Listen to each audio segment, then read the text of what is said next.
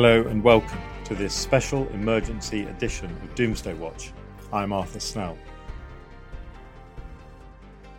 On the night of Friday, the 23rd of June, information started to emerge of Wagner boss Yevgeny Prigozhin falling out in spectacular fashion with both the Minister of Defense Sergei Shoigu and increasingly with Russian President himself, Vladimir Putin. In the following 12 hours, this seemed to escalate into a full blown military coup, with Wagner troops taking Rostov on Don, a city inside Russia that is actually the headquarters of Russia's military operation in Ukraine. This is a rapidly evolving situation, but I thought it was worth speaking as quickly as we could get hold of him to Mike Martin, friend of the podcast, military expert, academic, and author of the fantastic book, How to Fight a War. So, what follows is an unedited version of my interview with Mike recorded on Saturday afternoon. Thanks for listening. So, Mike, let, us just put a sort of timestamp on this. We're talking in the middle of the day on Saturday.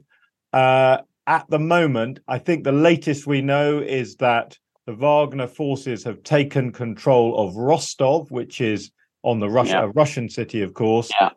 Yeah. And then there's some debate that they might have taken hold of uh, Voronezh as well, which is further north, closer to Moscow. Mm, mm. Um, about, half, about halfway to Moscow. Yeah. So let's take a step back. Um, for, for those listeners who aren't familiar, what is Wagner? Who is this Prigozhin guy? Uh, so Prigozhin was actually Putin's chef originally, and or catering manager or something. Yeah, uh, it's a bit like Sodexo, I suppose, launching a coup. and um, what he he then um, uh, and you know the way Putin runs Russia, it's like a kind of medieval court, right, with people yes. moving in and out of favor and whatever. And so this guy fell in favor and was effectively given a license to operate a private military company, uh, which or a mercenary group, depending on you know your perspective. And uh, Wagner is the name of this group, and they spent a lot of time uh, in Africa yeah. and mostly going after resources and so they Mali, Central African Republic, uh, Congo, you know, going after the gold. They've been involved in a couple of coups. They helped overthrow the Burkinabe, so the government of Burkina Faso, yeah. Burkinabe government. There's lots of them in Libya um, doing oil smuggling. So they're kind of all over Africa, you know, yeah. weak states. They get in there they cut a deal with the local government, provide military force for the local government, and then strip the resources out. Um, then, obviously, Russia invaded Ukraine um, February 22, and uh, the Russian military was found pretty wanting. Um, and so Putin brought in various other factions, one of which was the Chechens um, and uh, the Wagner group, originally took on a fairly small role, but increasingly became associated with the town of Bakhmut, which I'm sure your listeners will have heard about over the last six months. The Russians, but predominantly Wagner, have been trying to take it. And um, Wagner became infamous for recruiting directly from Russian prisons. So their professional cadre of mercenaries, who often were ex Russian military originally, there are still some of those around, a lot of them around, um, but um, increasingly they recruited convicts. Um, totally, totally brutal um, in Bakhmut. Um, had ten, tens of thousands of casualties. Didn't care uh, really about the convicts, and because of the way that the battle in Bakhmut played out, there were intentions. There were tensions between the Russian military and between Wagner, or between Prigozhin and Shoigu, who is the kind of chief of the general staff equivalent in Russia. And that has played out increasingly, you know, uh, an increasing magnitude over the last three to six months. And now we get to this point where, you know, there been all sorts of accusations like the Russian military is not providing Wagner with enough shells and all this kind of stuff. And now we get to a point, obviously, I'm skipping over lots and lots of stages in the story, but that's the broad picture. Yeah. We get to a point where Prigozhin is saying the war is completely being mismanaged by the Russian military, and you know they need to do it his way. And uh, he took his forces out of uh, Donbass in eastern Ukraine and drove them across the border, and has started taking territory in Russia. Yeah. So we've got here this this escalation of the the fallout between Shoigu, who runs the conventional military, and and Prigozhin, who, as you explained, was doing well. His his forces were doing most of the fighting in Bakhmut, which for a long time was Russia's kind of main effort in this mm-hmm. war. Mm-hmm. Um, and and uh, you know, over the months, as as you say, you know, Prigozhin would would complain that the Russians weren't doing enough fighting, but as we know, Mike, you know, people, commanders on the front line are always complaining about the headquarters. Um, but, but, it doesn't mean that you launch an armed coup. So uh, something something clicked, uh, which led to this massive escalation. Now, a possible um, possible uh, reason for that might be uh, that Shoigu had this order that he gave out earlier in this month, basically mm. to hmm. sort of incorporate the Wagner troops under under the MOD. Do do you think that's do you think that's the key thing that that sort of flipped Prigozhin over? Yeah, and, and the background to that is that Putin likes having all these competing power centers, right? Because you know, feudal court. If you've got the military, Prigozhin, the Chechens, the intelligence services, if they're all arguing with each other, they're not able to plot and arrange for a coup to kick Putin out, right? So that's the kind of background to that. And then uh, Prigozhin was very well aware of this and used his position to not only attack the Russian military, but also to kind of attack Putin, right? He's been on a bit of a power trip and criticized Putin's handling of the war. And it got to a point where clearly Putin decided that this has gone too far now. We need to crush this particular acolyte. Yes. And then, yeah, issued the order that all, you know, military forces of whatever flavor come under the control of the Russian military, which is what, as you'd expect, should be how obviously you uh, run a country. One of the definitions of a country is, you know, it has a government that has a monopoly on violence, right? As soon as you lose that monopoly of violence, your country is in a very, very, very precarious position, and that's exactly what we're seeing here. So, yeah, they ordered uh, Prigozhin and Wagner to come under the Russian military, and he basically refused. And now we're seeing um, what we're, what we're seeing. And yeah. you know, again, we, we don't know this for sure, but all of these reports of Wagner saying, "Oh, we weren't getting ammunition from the Russian military." Potentially, he was stockpiling that all in preparation for this particular moment. Yeah, so that's that's a really interesting point to consider because uh, the impression and, and we're talking about something that's unfolded only since last night so we're you know we're, we're basically about 12 hours into this or just over 15 um, but the impression that one has is that uh, although Prigozhin gives off this sort of vibe of being this incredibly kind of inflammable guy who will who will fly off the handle and you know start start some crazy plan at the drop of a hat uh, mm. It looks as though mm. there was a bit of a plan here. I mean, you know, the Wagner the Wagner troops uh, were quite quickly found themselves uh, in Rostov. Um. Mm-hmm. Voronezh is a long way off. So, do, mm-hmm. do you think except there was a... that? Except that, the one thing I will say is, yeah. if you're driving straight from Rostov to Voronezh, it's quite a mm. long way. But if you're just coming from Russian-held Ukrainian territory, it's not that far. So right. we don't know whether it's the same force that came from Rostov or whether that was a separate Wagner force that went up to Voronezh. Right. That's a good point because these are basically towns tracking along Ukraine's eastern border inside Russia. Heading up to Moscow. Exactly. Yeah. Yeah. Yeah. Uh, so um, there were there's various extraordinary social media posts have emerged. You've got one of uh, Prigozhin in in a kind of look what looks like a fairly relaxed chat with very very senior Russian military officials down in Rostov, including um, in, in the headquarters, right? So Rostov, yeah, but, yeah. Know, sorry to interrupt, but the yeah. importance of Rostov is it's the headquarters yeah. of Russia's southern military district, right? So it's like taking over Rawalpindi or something, or Salisbury Plain in the UK. Yes, uh, uh, and and they were having that chat in the headquarters. Yeah. So that what's interesting there is that clearly uh, that they didn't contest the arrival of of Wagner's forces or, or its mm. commander. Um, and there's some suggestion that some of the military are quite sort of on side with Wagner. What what's your best understanding yes. of that? Well, okay, so with all the obvious caveats, mm. um, I, I, would say that um, so when the coup happened, coup, whatever, attempted coup, all of the senior Russian generals were trotted out quite quickly to do videos saying, uh, you know, Prigozhin's a terrorist, step down, but also very clearly saying to those members of the military who are being led astray, you know, make sure that you don't, uh, you know, don't side with the terrorists. Remember, this is about sovereignty and, you know, the country and independence, all that kind of patriotic stuff, right?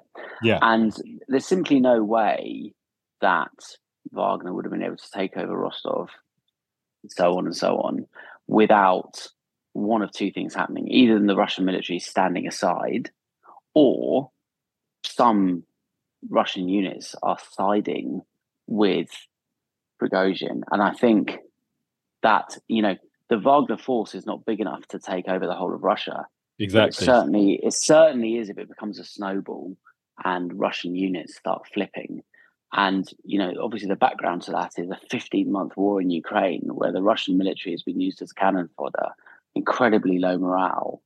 What we might be seeing is bits of the Russian military mutinying and allying themselves with Prigozhin, which means that he doesn't really have to fight. No. He, he and just so needs to roll up. Yeah. It, it's just a drive, drive on the road. I guess something that is one would want to try to understand is is what is his objective? Because right at the beginning, uh, yesterday, uh, the hmm. impression you had was that he was he was not criticizing Putin. He was criticizing Shoigu. He was criticizing the, the Ministry of Defense. But since mm. Putin made his speech, Prigozhin's mm. come back pretty punchy against Putin himself. Um, so, is it, do you think he's trying to take over the country? Well, I, I, don't think he has a choice. So basically, he came, he, you know, he starts out criticizing Shoigu and, and the military, and particularly criticizing their handling of the Ukraine war. Right? Yes. This yes. stems from disagreements about, well, supposed disagreements about how to conduct the war in Ukraine, which has been a disaster for Russia.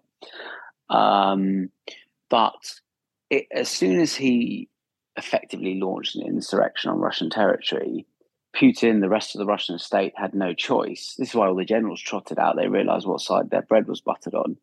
Um, Prigozhin knows that he's enemy number one. If they can kill him, they'll kill him. So he now has no choice but to dismantle the Russian state or to take on the whole, you know, replace Putin with someone else. Because if he doesn't, he's a he's a marked man. He's dead. So it's yeah. one of the two of them now. Unfortunately, the whole well, you know, it's basically snowballed um, and become a situation where either Prigozhin is killed and you know the Wagner guys are mopped up, um, or or Putin leaves. And there's all sorts of rumors about Putin, whether he's tried to fly away and whether he's tried to sort of, uh, you know, whether he's even fully in command of the situation. It's really hard to tell. We don't know, but it's yeah. it's kind of either or now. Yeah, absolutely. I mean, a couple of small uh, indicators, which you know we, we shouldn't overinterpret. That as as we record this, Putin's plane is flying from Moscow to St. Petersburg, but of course we don't know if mm. Putin is on that plane. And similarly, mm. The plane of Alexander Lukashenko, the dictator of Belarus, left Belarus uh, uh, in the small hours of this morning. But again, we don't know who's on board. Apparently, um, Putin's plane tried to fly to Kazakhstan and was turned around by the Kazakh air traffic control. But then, who knows if that's true? Fascinating. Um, uh, one of the things you mentioned those uh, uh, sort of video messages from the generals. Um, mm. As you will have noticed, they looked a bit like hostage videos, and all the generals mm. were clearly mm. in exactly the same room, which suggests that mm-hmm. someone ordered them all to show up and make a video right now. Again, um, a sign of a of a regime in panic. I think that's true, and you know, one of them, the general was holding a you know an AK forty seven on his knee. Mm-hmm. These are not the actions of a quote unquote superpower, where you have a fairly disheveled looking senior military person standing there with an automatic rifle or sitting there with an automatic rifle on their their knee. I mean, yeah, and one wonders whether, um, yeah, yeah. I mean, it, it, one wonders who's in control. Who knows? We're not going to know, are we, until it's no. until it's all until it's all panned out, and then we can look back at it. Even then, it will be very opaque. Yeah. So I guess there's a, a couple of things. It clearly, um, you know, Prigozhin claims he's got twenty five thousand uh, fighters, but given that the amount of attrition in Bakhmut, given all the other factors, it is it is probably not a number like that. As you've said, the risk to Russia, to to, to Putin, to the regime, is that uh, Prigozhin might be able to flip um, flip uh, mm. other elements of the Russian armed forces. But if he can't do that, it wouldn't be that hard, would it, for the Russian military just to destroy them? You know, a few airstrikes, something like that. Well, I think So yeah, yeah, it's uh, Russian mathematics, right? Russians are very good at maths, except when it comes to military matters and casualty figures. And I, I think there's a couple of things. Firstly, that a lot of Russia's heavy equipment is in Ukraine.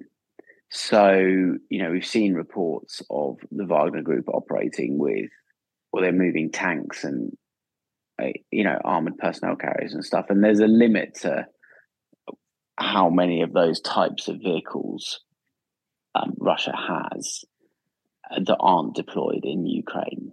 Um, you know, the the whole of the Russian stockpile has been utilized and, and turned into a pipeline to feed into Ukraine. So I think that's the first point. Uh, the second point is um, using airstrikes on your own territory is uh, well, if we see that, then we definitely know that the regime is panicking. I mean, there have been reports, haven't there, of a helicopter, a Russian military helicopter that tried to attack a Wagner column and was shot down by the Wagnerites. Um, so yeah, that's interesting. But I think the other point is the the flipping units is is worth times two because if you take hundred men that, move across into your column, the enemy has hundred less and you have 100 more and those things tend to snowball only you know once panic sets in once people think that you know if you're in the russian military and you think that other russian soldiers are mutinying you want to be on the right side of that. You don't want to be on the wrong side of that. So these things have a habit of tending to snowball. And you know already there's reports of the russians preparing for demolition the bridges that come into russia from the south. Um, these are not the actions of a you know a government that's in control.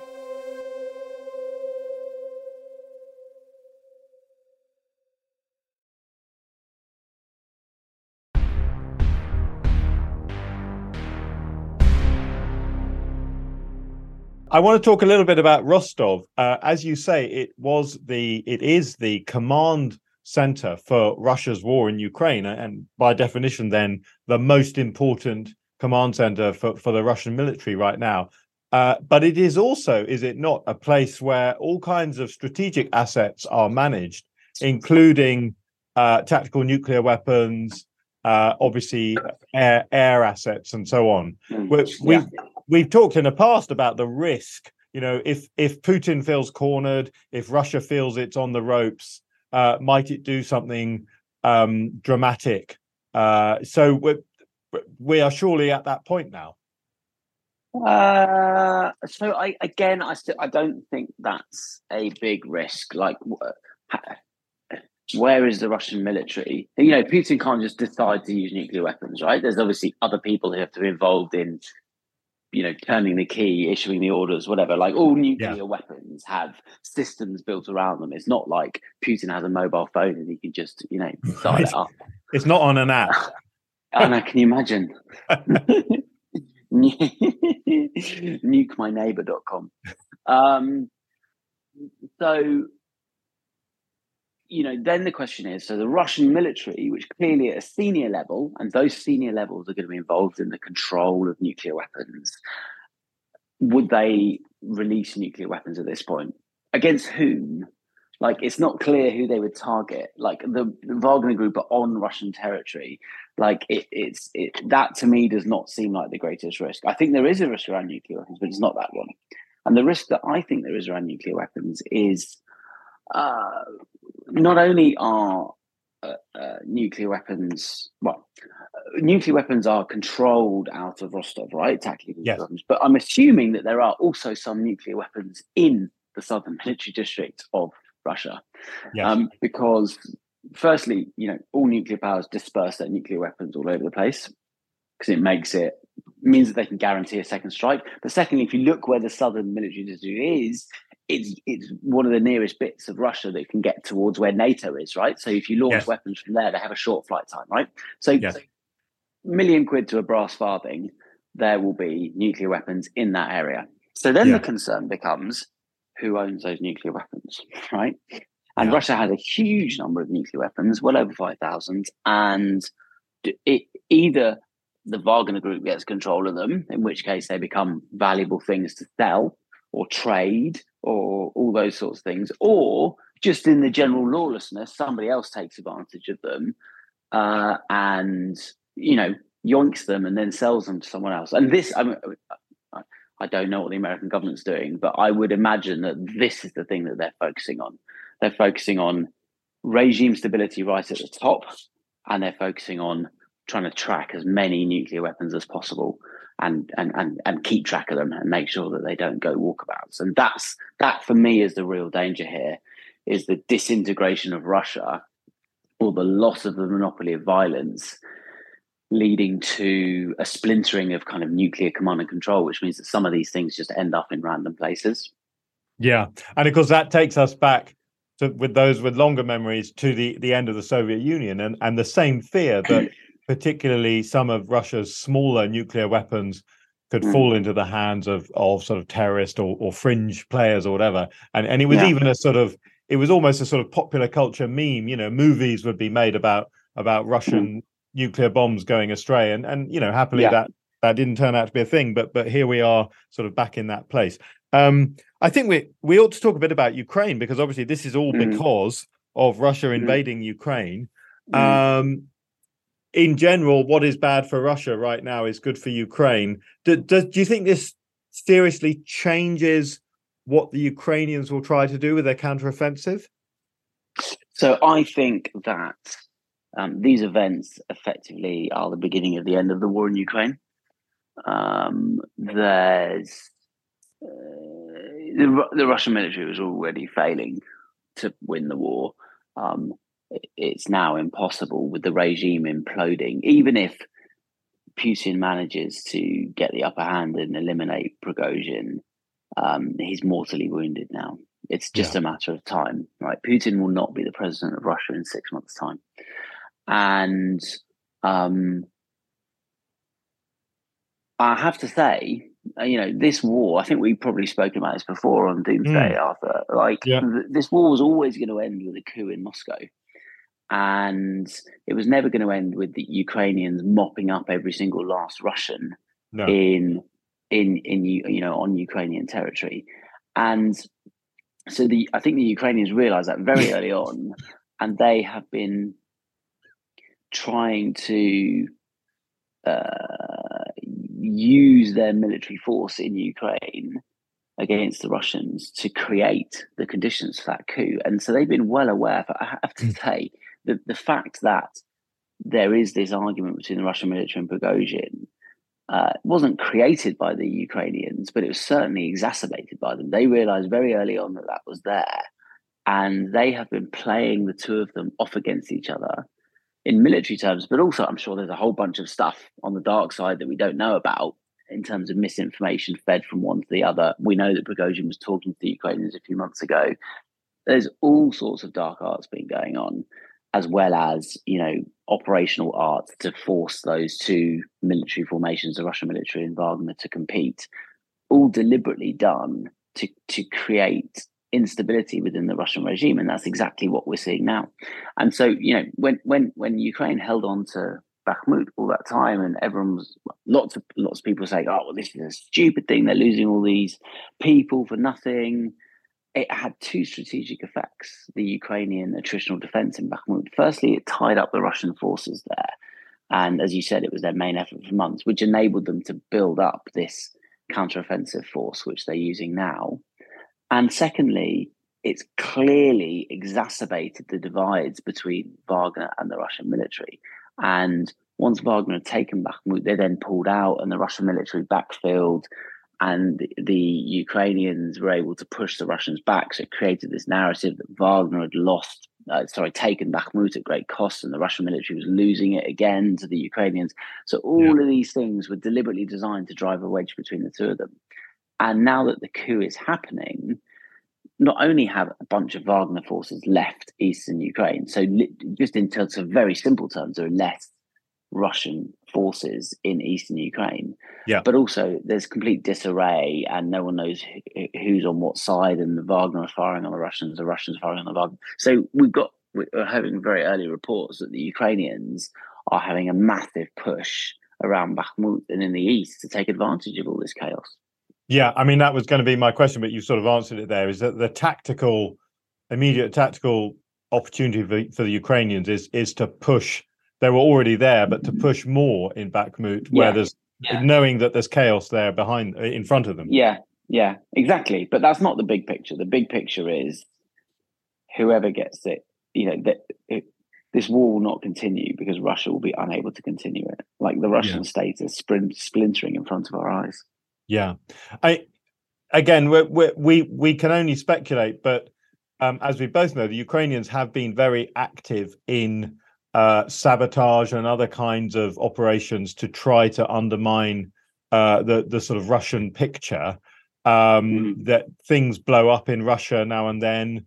Uh, you know, bridges bridges collapse, uh, fuel depots catch mm. on fire. At the heart mm. of that may be this guy General Budanov, who's the the Ukrainian head of their their military intelligence. He's only 37 years old, but appears to be the sort of the the the the the spider in the middle of the web of pulling a lot of these um pulling all these strings. I think I've mixed the metaphor there. Never mind. Um, so should should we expect? I mean, because if I I would have thought that now would be the time to sort of hit hit go on all kinds of planned other operations, just to sort of um, make Russia panic all the more because there's just sort of mad things going on everywhere. Yes, to a point. I think you need to be careful because you, I, th- I think this phrase is attributed to Napoleon. You never want to interrupt your enemy when they're making a mistake.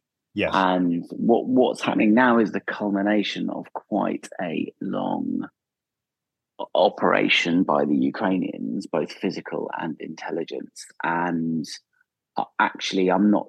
I think probably what I would do if I were the Ukrainians is I would just take advantage of the confusion to just take back as much territory in Ukraine as possible. Yeah. Um, and maybe to do something decisive like get through to the Sea of Azov. Like if any, if there was ever a time to deploy, as we know, they've held back a lot of the force that they've got. If yes. there's ever a time to push go on that and try and get through to the Sea of Azov, it's now. They've spent the last week um, uh, blowing up. I, would actually written a note in my calendar last night. I was going to um, do some research and try and have a look at um, what the Ukrainians have been doing to Russian logistics in the south of Ukraine because they've spent the last week. You know, I was saying, oh, they're not making much progress. They spent the last week blowing up bridges and basically yeah. killing all the Ukrainian logistics in the south. So it seemed like the counteroffensive was going to get going anyway, or enter phase two or whatever, right? Yeah. Uh, step up a gear. And it seems that now the time to do that is times 10. Just yes. kick off with everything and try and drive through in that total panic of what's going on. Like now's the time to do that. And just keep it, just just just focus on um, uh, gains and territory within Ukraine.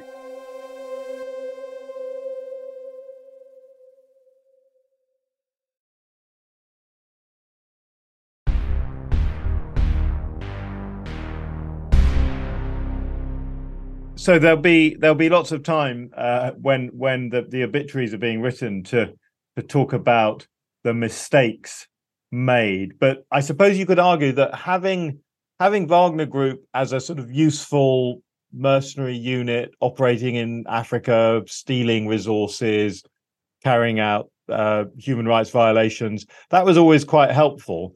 But once mm. you let them be a ground force in your absolutely key war uh, in Ukraine, that was when it became a threat to, to the Russian state. And as you say, it di- diluted that monopoly of violence. So, was it basic desperation, do you think?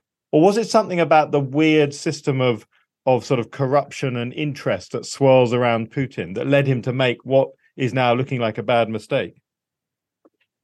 Um, I I think it, you know Putin's kind of overconfident, um, which you know wouldn't have gone into Ukraine if he weren't.